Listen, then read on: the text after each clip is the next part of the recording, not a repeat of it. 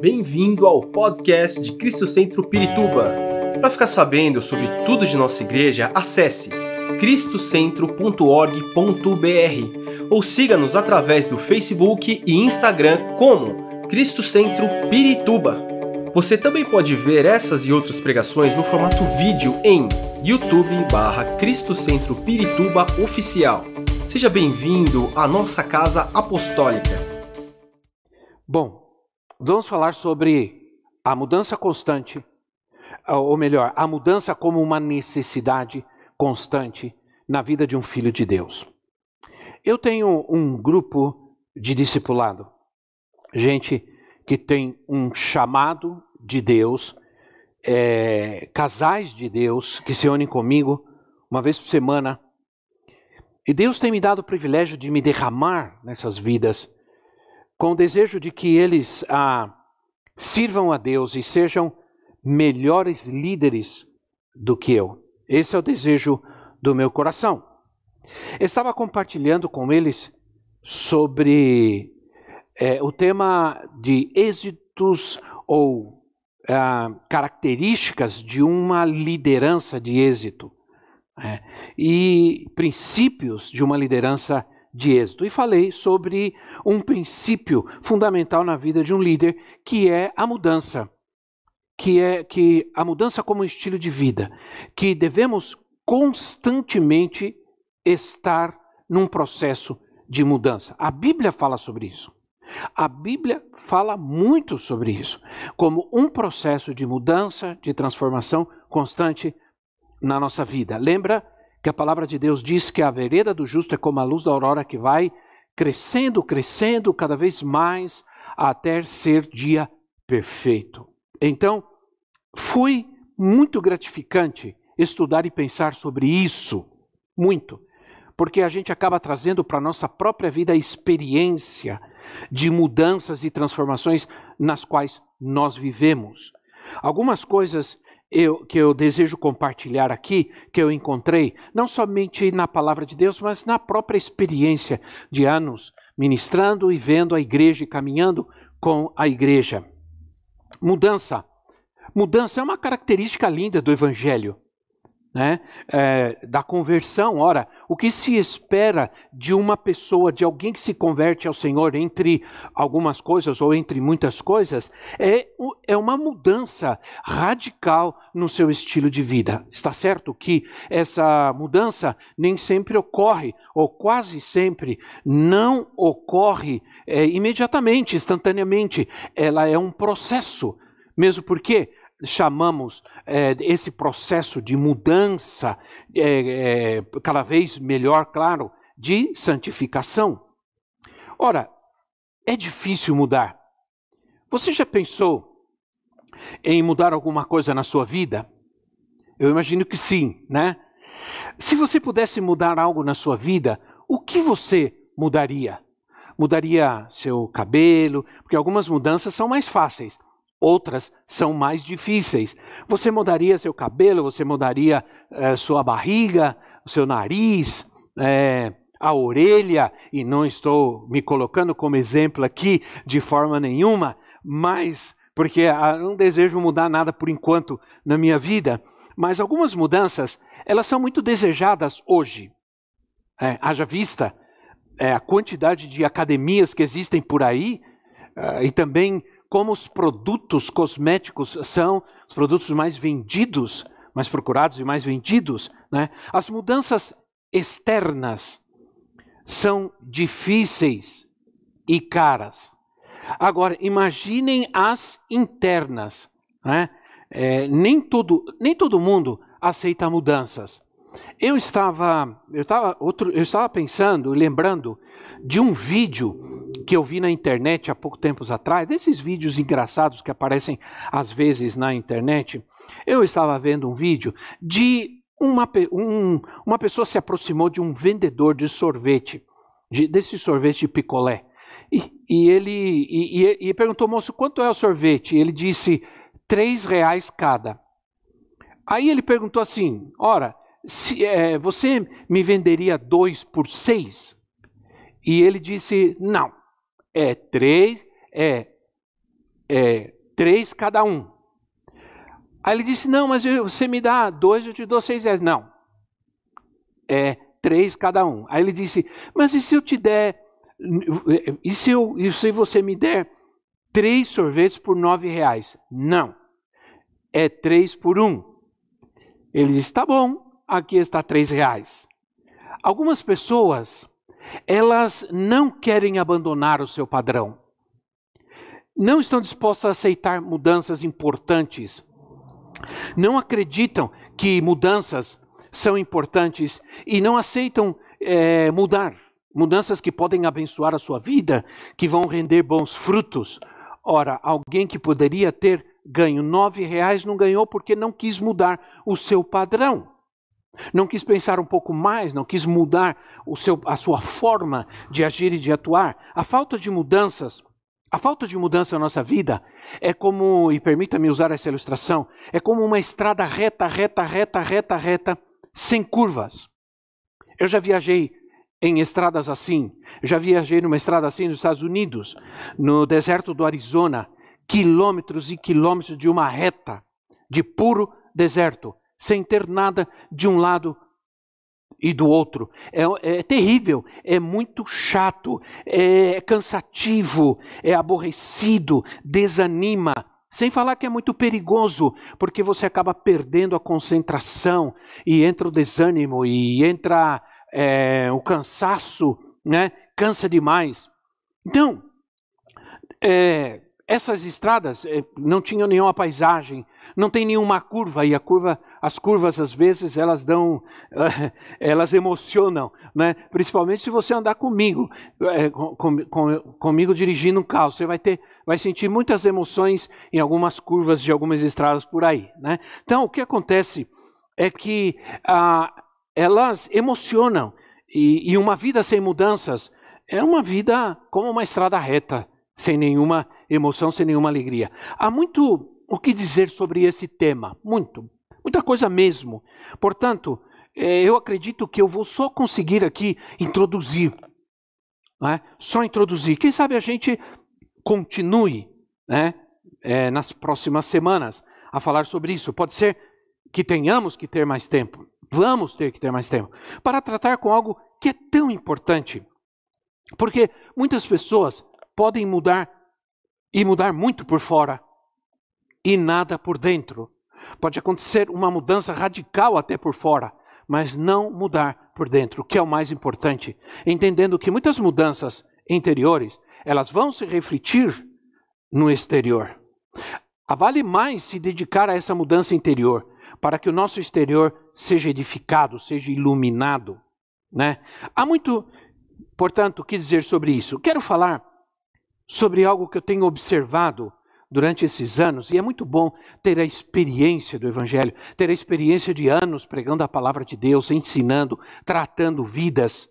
Não, não se engane, esse tempo de pandemia não tem sido um tempo de estar em casa sem fazer nada, tem sido um tempo de muito trabalho, principalmente, é, é, no meu caso, tra que trabalho com pastores, com, com pastores com as igrejas, etc. Tem sido um tempo de muito muito trabalho de observar as pessoas, de ajudar as pessoas, de ouvir as pessoas. E isso traz muita experiência para nós, no sentido de transformação, de mudança da obra do Espírito Santo na vida de muitos cristãos.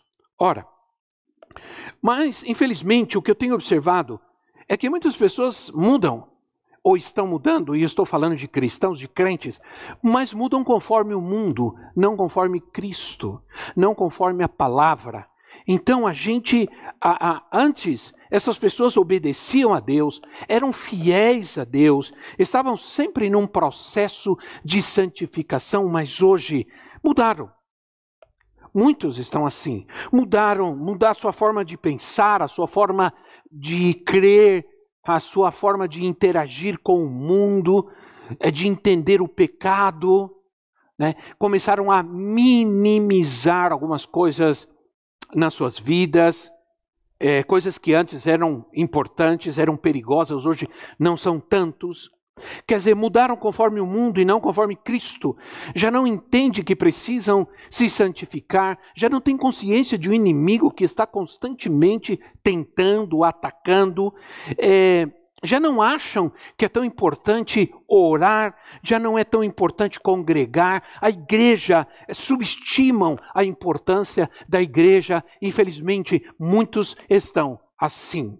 Tenho lutado para tratar é, de fazer, pelo menos a nossa igreja, o nosso povo entender que não podem mudar a sua mente, sua mentalidade, não podem mudar sua opinião, seu coração com relação à igreja, não podem se acostumar com uma igreja virtual, com um pastorado virtual. Não façam isso, porque isso não é nada benéfico para a transformação da nossa vida, para aquela transformação, para aquela mudança diária, constante que nós precisamos, que nós necessitamos. Ora, quero ler uma primeira, um primeiro texto da palavra de Deus, Romanos capítulo 12, versículo 2, e depois nós vamos voltar nesse texto. Eu vou ler, vou comentar algumas coisas, depois nós vamos voltar, comentar um pouco mais desse texto. Quero com, eh, compartilhar algumas coisas interessantes com vocês. Romanos 12, 12 diz assim: Não se amoldem ao padrão deste mundo mas transformem-se pela renovação da sua mente, para que sejam capazes de experimentar e comprovar a boa, agradável e perfeita vontade de Deus. Ora, esse texto é tão conhecido por nós, mas eu quero analisá-lo de forma diferente nessa primeira parte.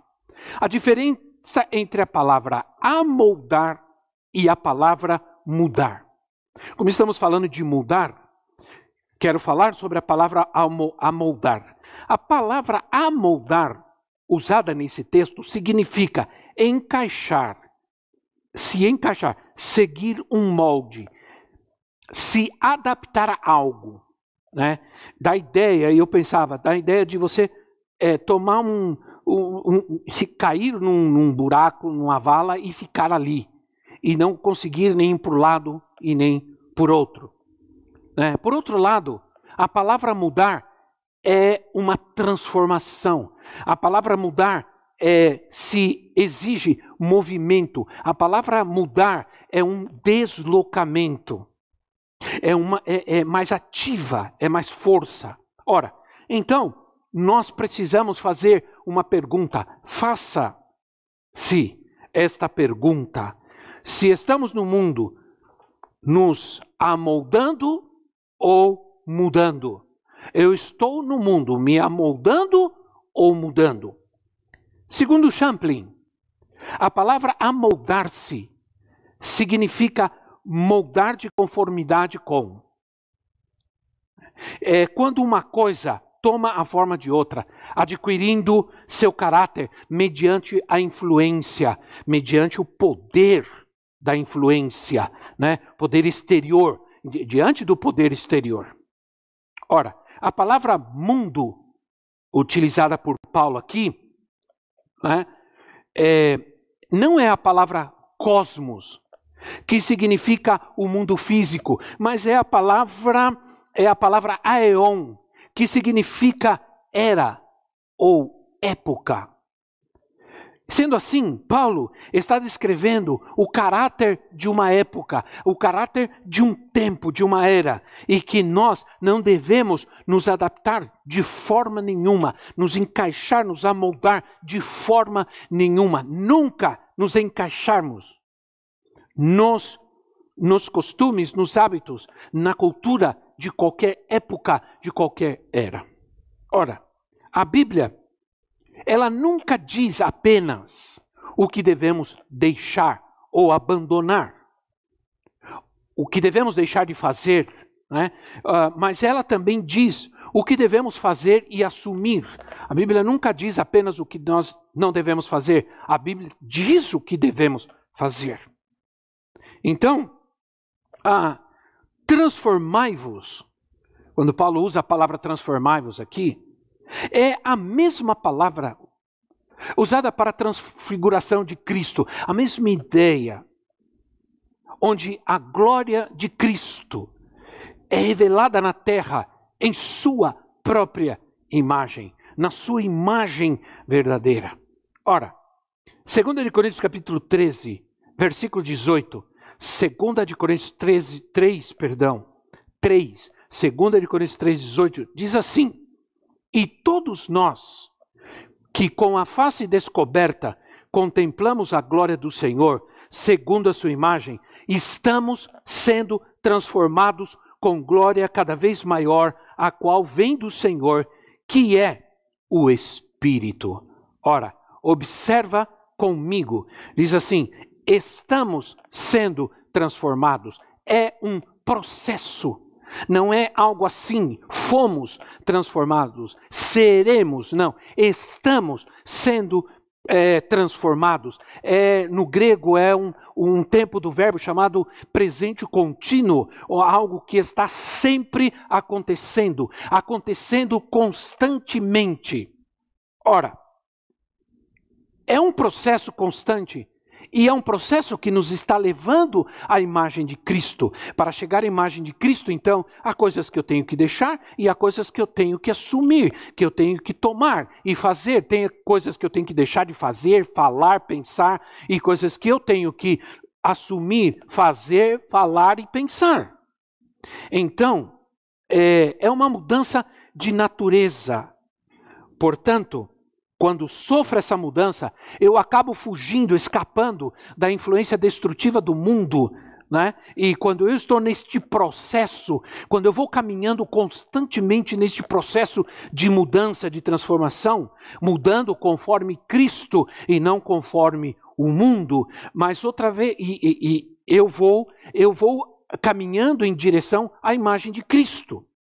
Então, outra vez eu pergunto para você: você está mudando ou se amoldando? Você quer mudar ou se amoldar? As pessoas pensam, e muita gente infelizmente pensa assim, isso acontece muito, que mudar de lugar é.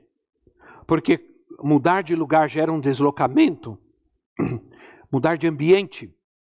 As pessoas às vezes pensam que mudar de ambiente vai mudar alguma situação algum descontentamento na sua vida. Ela pensa que mudar de ambiente vai resolver todos os seus problemas. Mas eu posso ir para o Japão e nada muda se eu levo comigo o meu descontentamento, se eu levo comigo as minhas frustrações, as minhas decepções. A palavra insatisfação, ela é muito importante, é muito peculiar nesse momento, porque a insatisfação pode ser algo bom, algo bom, e pode ser algo mal. Geralmente, às vezes é mal no sentido, no nosso sentido, porque desde que a insatisfação provoque uma mudança interior, ela é boa. Mas quando a insatisfação começa a exigir uma mudança de ambiente, de lugar, isso pode ser tremendamente perigoso, porque você vai para outro lugar, vai para outro ambiente e leva a insatisfação com você. Ora, eu percebi esses anos que existem pessoas que vivem ciclos de tempo. Elas ficam cinco anos, oito anos, cinco anos num lugar e daqui a pouco mudam, vão embora, levam consigo vão embora por causa de alguma insatisfação, se aborrecem com algo, se entristecem com isso e isso, com alguma coisa, perdão, e isso é factível, isso acontece, vai acontecer sempre, mas elas vão e levam consigo essa insatisfação, essa frustração, essa decepção e acabam vivendo outro ciclo em outro lugar, mas outro ciclo, e acabam fazendo a mesma coisa e vão para outro lugar, mudam de lugar, mas não de coração. Ora, tem pessoas que às vezes, quando você quer saber delas e perguntar sobre elas, você pergunta assim: onde está Fulano agora? Onde está Fulano hoje? Porque ah, amanhã sabe-se lá onde ele estará. Porque você já tem a concepção de que aquela pessoa sempre está em outro lugar. Quando você pensa que ela está num lugar, ela já foi para outro, já foi para outro. E assim acontece na vida de muitas pessoas. Ora, quero ler um texto. Nós vamos comentar um pouco sobre esse texto também. Como eu disse para vocês, são tantas coisas e eu gostaria de ter muito tempo para a gente poder tratar com tudo, mas é, não é possível. Né? Eu, já, eu creio que eu já estou abusando da tua paciência, você ficando tanto tempo me ouvindo aí é, na sua casa onde você está. Colossenses capítulo 3, do versículo 5 ao versículo 11, e seria para mim, e eu gosto muito desse estudo mais expositivo, porque para mim seria, é, não sei, seria difícil falar sobre estudar a Bíblia sem estudar realmente a Bíblia, sem ler versículos, sem ler a Bíblia. Né? Então vamos lá. Colossenses 3, de 5 a 11 diz assim: Assim, façam morrer tudo o que pertence à natureza terrena de vocês: imoralidade sexual, impureza, paixão, desejos maus e a ganância, que é a idolatria. E por causa dessas coisas, é por causa dessas coisas que vem a ira de Deus sobre os que vivem na desobediência as quais vocês praticaram no passado, quando costumavam viver nelas. Mas agora, abandonem todas essas coisas: ira, indignação, maldade, maledicência, linguagem indecente no falar. Não mintam uns aos outros, visto que vocês já se despiram do velho homem como suas práticas e se revestiram do novo, ao qual vai sendo é, ao qual vai sendo renovado em conhecimento à imagem do seu Criador. Essa nova vida já não há diferença entre grego, judeu, incircunciso, circunciso, bárbaro, cita, escravo, livre, mas Cristo é tudo e estão em todos. Eu li todo o versículo, você não tem todos os versículos aí, mas eu li, e aí você vai ver comigo. Eu vou ver dois ou três versículos apenas. O apóstolo Paulo está falando de mudança, né? Ele está falando de conduta, conduta abandonada e conduta é, adotada. Abandonem algumas coisas e se revistam de outra. Não pode existir mudança apenas abandonando algo. É triste quando uma pessoa sai de uma igreja local e deixa o ministério que tinha lá, por mais problemas que tenham, por mais problemas que aconteça, está tendo um ministério, está fazendo a obra de Deus, e vão para outro lugar sem fazer nada. Para começar tudo de novo. Então, não é uma boa mudança, definitivamente. Abandonem algumas coisas e se revistam de outras. Isso é mudança. Quero te mostrar duas coisas que Paulo diz que devemos mudar. No versículo 5, ele, ele, ele fala sobre no versículo 5, ele fala sobre cuidar dos desejos. Cuidem dos seus desejos. Cuidado com o que você deseja. Né? Tenha cuidado com os desejos maus. É uma advertência que ele faz. Toda tentação começa com um desejo. Ninguém é tentado, ninguém é tentado por algo que não deseja. Sabia disso? A imoralidade sexual não começa no ato em si, por exemplo. Começa com a pornografia. Eu, por exemplo, nenhum, não tenho nenhum desejo com relação à bebida alcoólica, ou bebida alcoólica qualquer. Então, eu não sou tentado nessa área, dificilmente eu serei tentado nesta área, porque porque não tenho essa esse desejo. Então não sou tentado a beber. Agora, tem pessoas que tratam de amenizar a questão da bebida porque não conseguem vencer o desejo e caem na tentação constantemente na tentação de beber. Isso, estou usando um exemplo bem simples para não falar de outras coisas mais sérias, mais graves. Então, minha gente, Quanto mais você caminha e avança em um desejo da carne, vai ficando cada vez mais difícil mudar. Por isso, é muito importante quando você percebe que você não consegue sair de uma situação, e esse é um conselho de Deus que eu dou para você. Se você percebe que você está se envolvendo cada, cada vez mais em um desejo, é que você sabe que não é bom para você, para o seu casamento, para a sua vida, e você está vendo que você está caminhando cada vez mais, você está se afundando cada vez mais nesse desejo.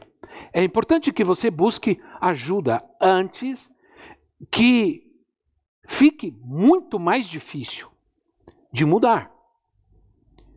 Ah, você vai buscar justificativas para, para permanecer naquele desejo. Você vai buscar versículos bíblicos para permanecer naquele desejo. Você vai buscar alguém que concorda com você que pensa como você e prega o que você pensa para você justificar esse desejo. Então, é, toma cuidado com o que você deseja. Cuidado com o que você deseja. Eu vou só mencionar o versículo, não vamos ler? Em Romanos 6,12, o apóstolo Paulo diz: Não devemos permitir que o pecado nos obrigue a obedecer os nossos desejos. Isso quer dizer que o pecado nos obriga a obedecer os nossos desejos. Isso quer dizer que o pecado é desejo praticado. Claro, estou falando de maus desejos, como Paulo disse no texto que nós lemos, maus desejos. Então, pecado é desejo praticado. Então Paulo diz assim: tome cuidado para que o pecado não obrigue vocês a, a, a, a, praticar o desejo, a obedecer os desejos da carne. No capítulo 13 é, é, de Romanos, Paulo diz que devemos nos revestir de Cristo e não ficar premeditando, premeditando satisfazer os desejos da carne, planejando satisfazer os desejos da carne.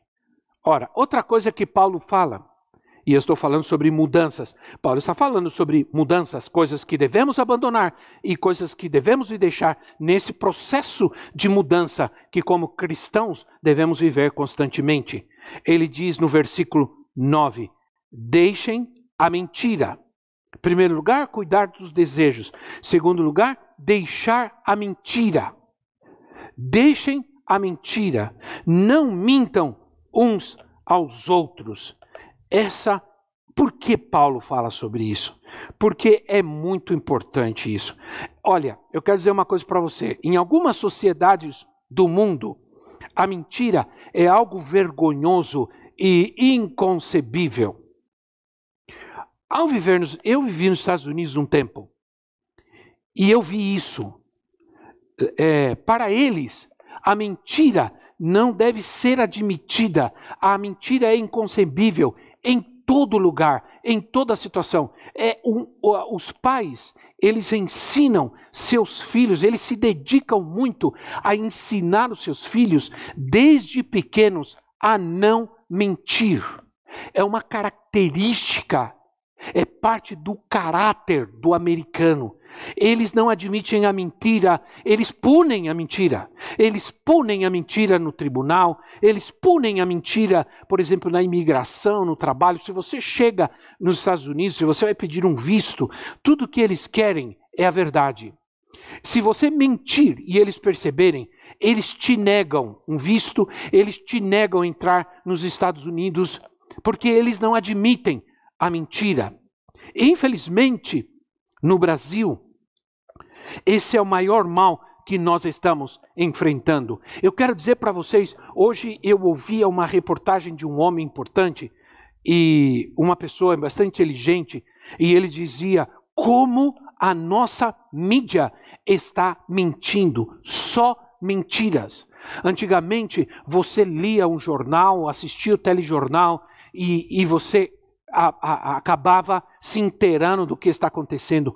Hoje, você não pode acreditar. Escute o que eu estou te falando. Não acredite no que a mídia está falando. Não acredite. Há muita mentira. É um espírito espírito maligno que está imperando em nossa nação, que nós não podemos permitir que entre na nossa vida e entre na, na nossa casa. A mentira é do diabo, ele é o pai da mentira e a mentira faz parte dos filhos do diabo. Portanto, deixe a mentira, não minta por razão nenhuma, em nenhuma forma. A, a mentira ela é justificável. Não não se tem mais vergonha de mentir, não se tem, inclusive, não é, é, não falar ou falar meias verdades também é mentira. Não existe mentira justifica, justificada. Se você é, não diz algo, se você não conta tudo, você também está mentindo, não é? Se você esconde algo, se você esconde uma a verdade ou uma parte da verdade, você também está mentindo.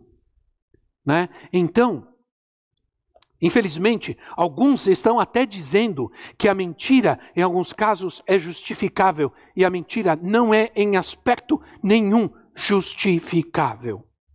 A mentira no Novo Testamento ela é considerada como algo que é parte da natureza corrompida e pervertida. Ah, Paulo coloca a mentira como, como parte do velho homem, do homem não redimido, e que o homem redimido jamais deveria, sob hipótese alguma, mentir. Sob hipótese alguma, mentir. Infelizmente se mente, se mente, infelizmente, na política, se mente na sociedade, se mente nos negócios e se mente na igreja. Infelizmente. Ora, é, devemos abandonar a mentira. Abandone a mentira. Mude, mude.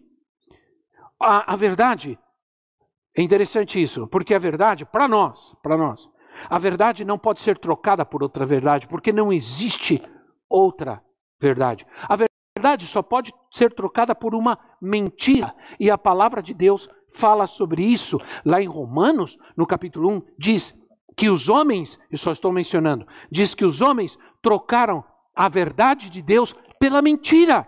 Então, muitas coisas que as pessoas estão vivendo nessa sociedade pervertida e corrompida é mentira. É men não tem verdade, é maquiagem. Muitas vezes a maquiagem esconde a verdade. Né? Então, sabe de uma coisa? O pior, e tem muitos crentes mentirosos, muitos crentes mentirosos. E o pior, eles acreditam em suas mentiras. Ora, a questão da mentira é algo tão sério, tão sério, que o Senhor disse no livro do Apocalipse, capítulo 22, versículo 15. Apocalipse 22, versículo 15. E quero que você leia. Você leia. Diz assim: Fora ficam os cães, os que praticam a feitiçaria, os que cometem imoralidades sexuais, os assassinos, os idólatras e todos os que amam e praticam a mentira. Os que amam e praticam a mentira. Ora, o que está dizendo é que os que amam e praticam a mentira não, não irão para o céu. Você quer ir para o céu? Muda. Muda, abandone a mentira. Ora, quero dizer para vocês, e quero dizer com todo respeito e carinho que eu tenho por todos, o amor que eu tenho por todos é muito grande. Eu não poderia estar aqui falando sobre isso se não tratasse na minha vida muito seriamente esse problema. Eu não admito na minha vida a mentira. Posso ser tentado, posso viver situações, mas eu não admito na minha vida. Então eu quero dizer para vocês que eu, se eu tenho é, dado a impressão de algumas coisas, não não tem mentira na minha vida nesse sentido, em nenhum sentido. Tenho procurado, tenho me esforçado. Não quero dizer aqui que não faço, que não que sou isso, aquilo. Tenho me esforçado tanto, meu Deus, sabe disso. Não, não teria o temor de estar aqui falando sobre isso. Quero voltar a Romanos 12. né, que já lemos. Quero voltar lá, porque eu disse que eu ia voltar, lembra? Não se amoldar a este mundo, ou a este século, ou a esta era. Não se amoldem. Lembra que eu disse, esse mundo. Mas transformai-vos. Paulo parece usar duas palavras aqui para produzir impacto. Duas palavras que produzem impacto. Como conformar, no original é a palavra sushema, né, que, que é derivada de shema, que significa tomar a forma exterior. A palavra transformar vem de metamorfos, de onde vem nossa palavra metamorfose, significa uma mudança de dentro para fora. Não é uma mudança exterior prim primariamente, primeiro lugar. É uma mudança de dentro para, forma, para fora. Nós precisamos ser cautelosos. Não podemos, perdão, não podemos nos conformar com o presente século. Eu já disse que a palavra século aqui é a palavra aion, século, era, é, é, enfim, tempo. Mas também dizem, e eu encontrei algumas algumas tradições, algumas traduções e alguns linguistas dizendo que essa palavra também pode ser traduzida como moderno. Né? Não vos conformeis com este mundo moderno, com esta era moderna. Seguir aquilo que é moderno é moderno ou fashion, né? Pode ser é, algo que está totalmente contrário à vontade de Deus. Não precisamos, nós não precisamos ter aparência e ser pessoas esquisitas, medievais, né? mas também não podemos assumir uma forma liberal e mundana. Nós temos que buscar o equilíbrio, entende? Precisamos ser equilibrados nesse ponto. As pessoas estão deixando essa vida equilibrada que Cristo nos dá para uma vida de aparência, de aparente piedade. E isso é o que tem prejudicado o cristianismo nos dias de hoje. Ora, precisamos ser equilibrados. Tiago, capítulo 4. Tiago 4, 4 diz assim. Tiago, capítulo 4, versículo 4. Adúlteros, vocês não sabem que a amizade com o mundo é inimizade com Deus? Quem quer ser amigo do mundo, faça inimigo de Deus. É. Então, essa é uma passagem. A outra passagem que eu quero que você leia é 1 de João capítulo 2, versículo 15 e 16. 1 de João 2, 15 e 16, que diz assim: Não amem o mundo e o que nele há. Se alguém amar o mundo, o amor do Pai não está nele. Pois tudo que há no mundo, a cobiça da carne, a cobiça dos olhos e a ostentação dos bens, não provém do Pai, mas do mundo. Então, o que está falando? Está falando sobre transformação, não amar o mundo, não aceitar, não se amoldar, não se encaixar. É isso que está falando, né? Então, a transformação que nós devemos viver é a transformação da alma, né? Que é o resultado da santificação e, e está relacionado com a nossa alma. É onde nós vamos mudar. É onde nós vamos mudar, em alguns casos, radicalmente. Né? Então, a palavra transformação, ela, que é a palavra metamorfos, ou da nossa palavra portuguesa metamorfose, no original, ela significa uma, uma substância que é mudada na sua natureza e na sua forma na sua natureza e na sua forma. Talvez o exemplo mais claro para nós é o exemplo da borboleta, a lagarta que se transforma numa borboleta. É uma transformação radical na forma e na natureza. Na forma e na natureza. Então, esse tipo, de mudança, minha gente, é uma mudança metabólica. Não é simplesmente uma alteração exterior. Não Não é uma mudança exterior, não é uma maquiagem, não é uma cirurgia plástica, não. Mas é uma mudança tanto na constituição interior quanto na forma externa, porque acaba se refletindo na forma externa. Ela começa no, no interior e ela vai processando, processando, processando e aparecendo exteriormente. Ora, no processo de metabolismo do nosso corpo, né, é, quando você, por exemplo, quando você toma uma vitamina, quando uma vitamina entra no nosso corpo, produz uma mudança química em nosso organismo, né? E essa, essa reação, ela muda, muda até nossa aparência, né? Alguém, eu me lembro quando era criança, nós morríamos de medo do nosso pai, algumas vezes. Por quê? Como ele tinha sido enfermeiro, tinha trabalhado em um hospital, ele tinha a mania, às vezes, de chegar, olhar para nós e dizer assim: esse menino, essa menina está muito amarelo, vou trazer uma vitamina B12, não sei o que, para dar para eles. A gente sofria com isso, porque a gente tinha medo de injeção, né? Era um processo doloroso e terrível, porque ele chegava e a gente já ficava assim. Eu me lembro muito bem do sofrimento o dia inteiro sofrendo, pensando que meu pai ia chegar à noite e ia dar injeção em todo mundo e que ia ser uma choradeira, uma correria terrível. E sabe o que mais? Naquela época, o processo era assim: ele chegava, ele pegava aquela seringa, não era como hoje, seringa descartável, não. Ele pegava aquela seringa, ele é, de vidro, ele colocava num lugar para esterilizar, ficava ali no álcool ali por um tempo esterilizando e a gente olhando aquilo e sofrendo e sofrendo e sofrendo. Era, era, era terrível para a criança.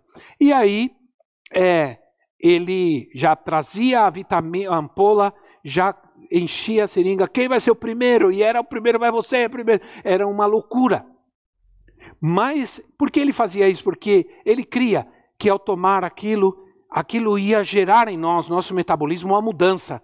E a, e a, e a gente ia perder aquela aparência é, pálida que ele dizia que nós tínhamos. Ora, é, claro que, que às vezes a pessoa está muito pálida. Então alguém está muito pálido aí, vão lá e quer mudar o seu aspecto. Aí diz, vamos fazer uma maquiagem, né? Outro dia eu estava muito, fui fazer uma gravação e a minha esposa disse: "Tá muito pálido, vamos fazer, passar uma maquiagem". E vamos lá passar uma maquiagem, né? Para ficar com uma melhor aparência. Ora, é, isso produz uma mudança, mas é uma mudança exterior, uma mudança exterior. Não é uma mudança orgânica. Entende o que eu estou dizendo? Não é uma mudança orgânica, de dentro para fora. É, ela, ela tem muita gente maquiada por aí. Tá difícil saber. Né? É, muita gente maquiada nesses dias de hoje. Então, cuidado. Como então tal pessoa é, é, pode ter uma aparência melhor? Se alimentando melhor, fazendo exercícios, comendo melhor, tomando uma vitamina, que vai mexer com seu organismo. E o organismo vai gerar essa aparência melhor, de mais é, saúde, de mais alegria, entende? O cuidado, o, o cuidado do corpo, o cuidado interior. Isso é um processo gradualmente esse processo interior ele vai mudando, ele vai trazendo ao corpo uma aparência melhor, ao rosto uma aparência melhor. É um metabolismo, é um processo metabólico, entende? Não é uma maquiagem. E infelizmente, irmãos, estamos passando uma maquiagem para ir na igreja, uma maquiagem para fazer a obra de Deus, uma maquiagem para pregar, uma maquiagem pura maquiagem. Não está vivendo bem em casa, não está vivendo, não está fazendo as coisas direito, não está sendo responsável, não está obedecendo, é, mas está fazendo. A aparência. Passo a maquiagem, vou para a igreja. Passo a maquiagem, vou dirigir louvor. Passo a maquiagem, vou pregar. Passo a maquiagem. Entende? Então, no processo de metabolismo, sempre é um elemento novo que vai mudando o organismo, substitui algo velho, ataca algo velho e faz com que algo ruim seja eliminado, algo novo seja criado, substituído. E, e sabe o que é isso? Isso é Jesus. Isso é o Espírito Santo. Essa é a palavra de Deus em nossa vida, né? Ora, é Cristo. Esse é o elemento que traz essa mudança. É o Espírito Santo, esse elemento que vai tratando com o nosso metabolismo e vai mudando a nossa aparência até que sejamos regenerados em nosso espírito e isso vai se transpassando à nossa vida, à nossa vida exterior. Aleluia. Muito bem. Nós precisamos nós precisamos que Cristo se expanda continuamente no nosso espírito, a nossa alma, até que cada parte do nosso corpo seja transformado à sua imagem. Ora, então, gente, nós pensaremos como ele pensa. Nós amaremos como ele ama, escolheremos como ele escolhe, decidiremos como ele decide. Teremos a semelhança do Senhor em nossa vida prática. Nos pareceremos com Ele e não é uma maquiagem, é a verdade. É a transparência, é a transfiguração do nosso corpo, a mesma imagem de Cristo, porque a nossa alma está saturada de Cristo, a nossa alma está curada por Cristo, a nossa alma está segura em Cristo. Estamos vivendo a verdade de Cristo em nós, não há mentira em nós, não há maus desejos. Os maus desejos são tratados em nós e tratamos de cuidar da nossa vida em Cristo Jesus. Glória a Deus. Como ocorre essa transformação? É como nós vamos ver. Se nós pudermos, vamos ver nos próximos estudos que tivermos. Como Paulo diz, através da renovação da nossa mente. No texto que lemos, de Romanos 12, eu disse que nós íamos falar muito sobre esse texto. Romanos 12, a renovação da nossa mente. Ora, e aí no, nos, é, não nos diz, né, mas como podemos renovar a nossa mente? Através da palavra de Deus, através da oração, enfim, através do aprendizado da palavra. Muito bem, eu aqui vou terminando esse tempo, porque, olha, nosso tempo avançou bastante, nem percebi. E quero terminar dizendo para vocês, já anunciei para aqueles que não estavam, que nós teremos nosso culto presencial, quero falar sobre o nosso drive-thru no sábado, a partir das 9 horas da manhã, aqui na pracinha, no, aqui nós estamos na Avenida Paula Ferreira, aqui na praça, na escolinha, frente à escola, à escola Filhinhos do Rei, pastor Ricardo, pastora Priscila. É, por que, que nós não podemos fazer aqui na frente da igreja? Porque aqui, aqui na frente do local da igreja, é proibido estacionar. Então, a gente teria, teria problemas aqui se nós fizéssemos aqui um. E teríamos que ter autorização para colocar cones e tudo lá, não. Lá é tranquilo porque já tem a escola, a escola já tem autorização, então a gente para o carro ali, você deixa a sua cesta básica, você deixa seu alimento e nós vamos orar por você e vamos te dar um presente, uma lembrança também, ok? Vamos ter alguém que vai orar por você, pela sua família Vamos receber esse alimento, vamos orar por você e vamos deixar uma lembrança para você. Eu espero você no sábado. No domingo, nós, por conta dessa nova fase do decreto aqui em São Paulo, da pandemia, do lockdown, nós é, diminuiu a quantidade da, é, da frequência, 25% só de pessoas nós podemos ter. Então, o que nós fizemos? Nós vamos fazer dois cultos. Um das nove às dez e meia e outro das onze a meio-dia e meia. Então, o que acontece?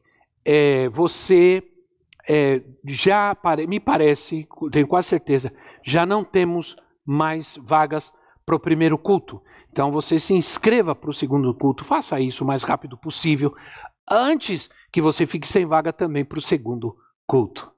Eu te espero lá. Que Deus abençoe sua vida. Já oramos por todos no começo desse estudo. Que Deus te dê um, um resto de fim de semana cheio de paz, alegria da presença de Deus.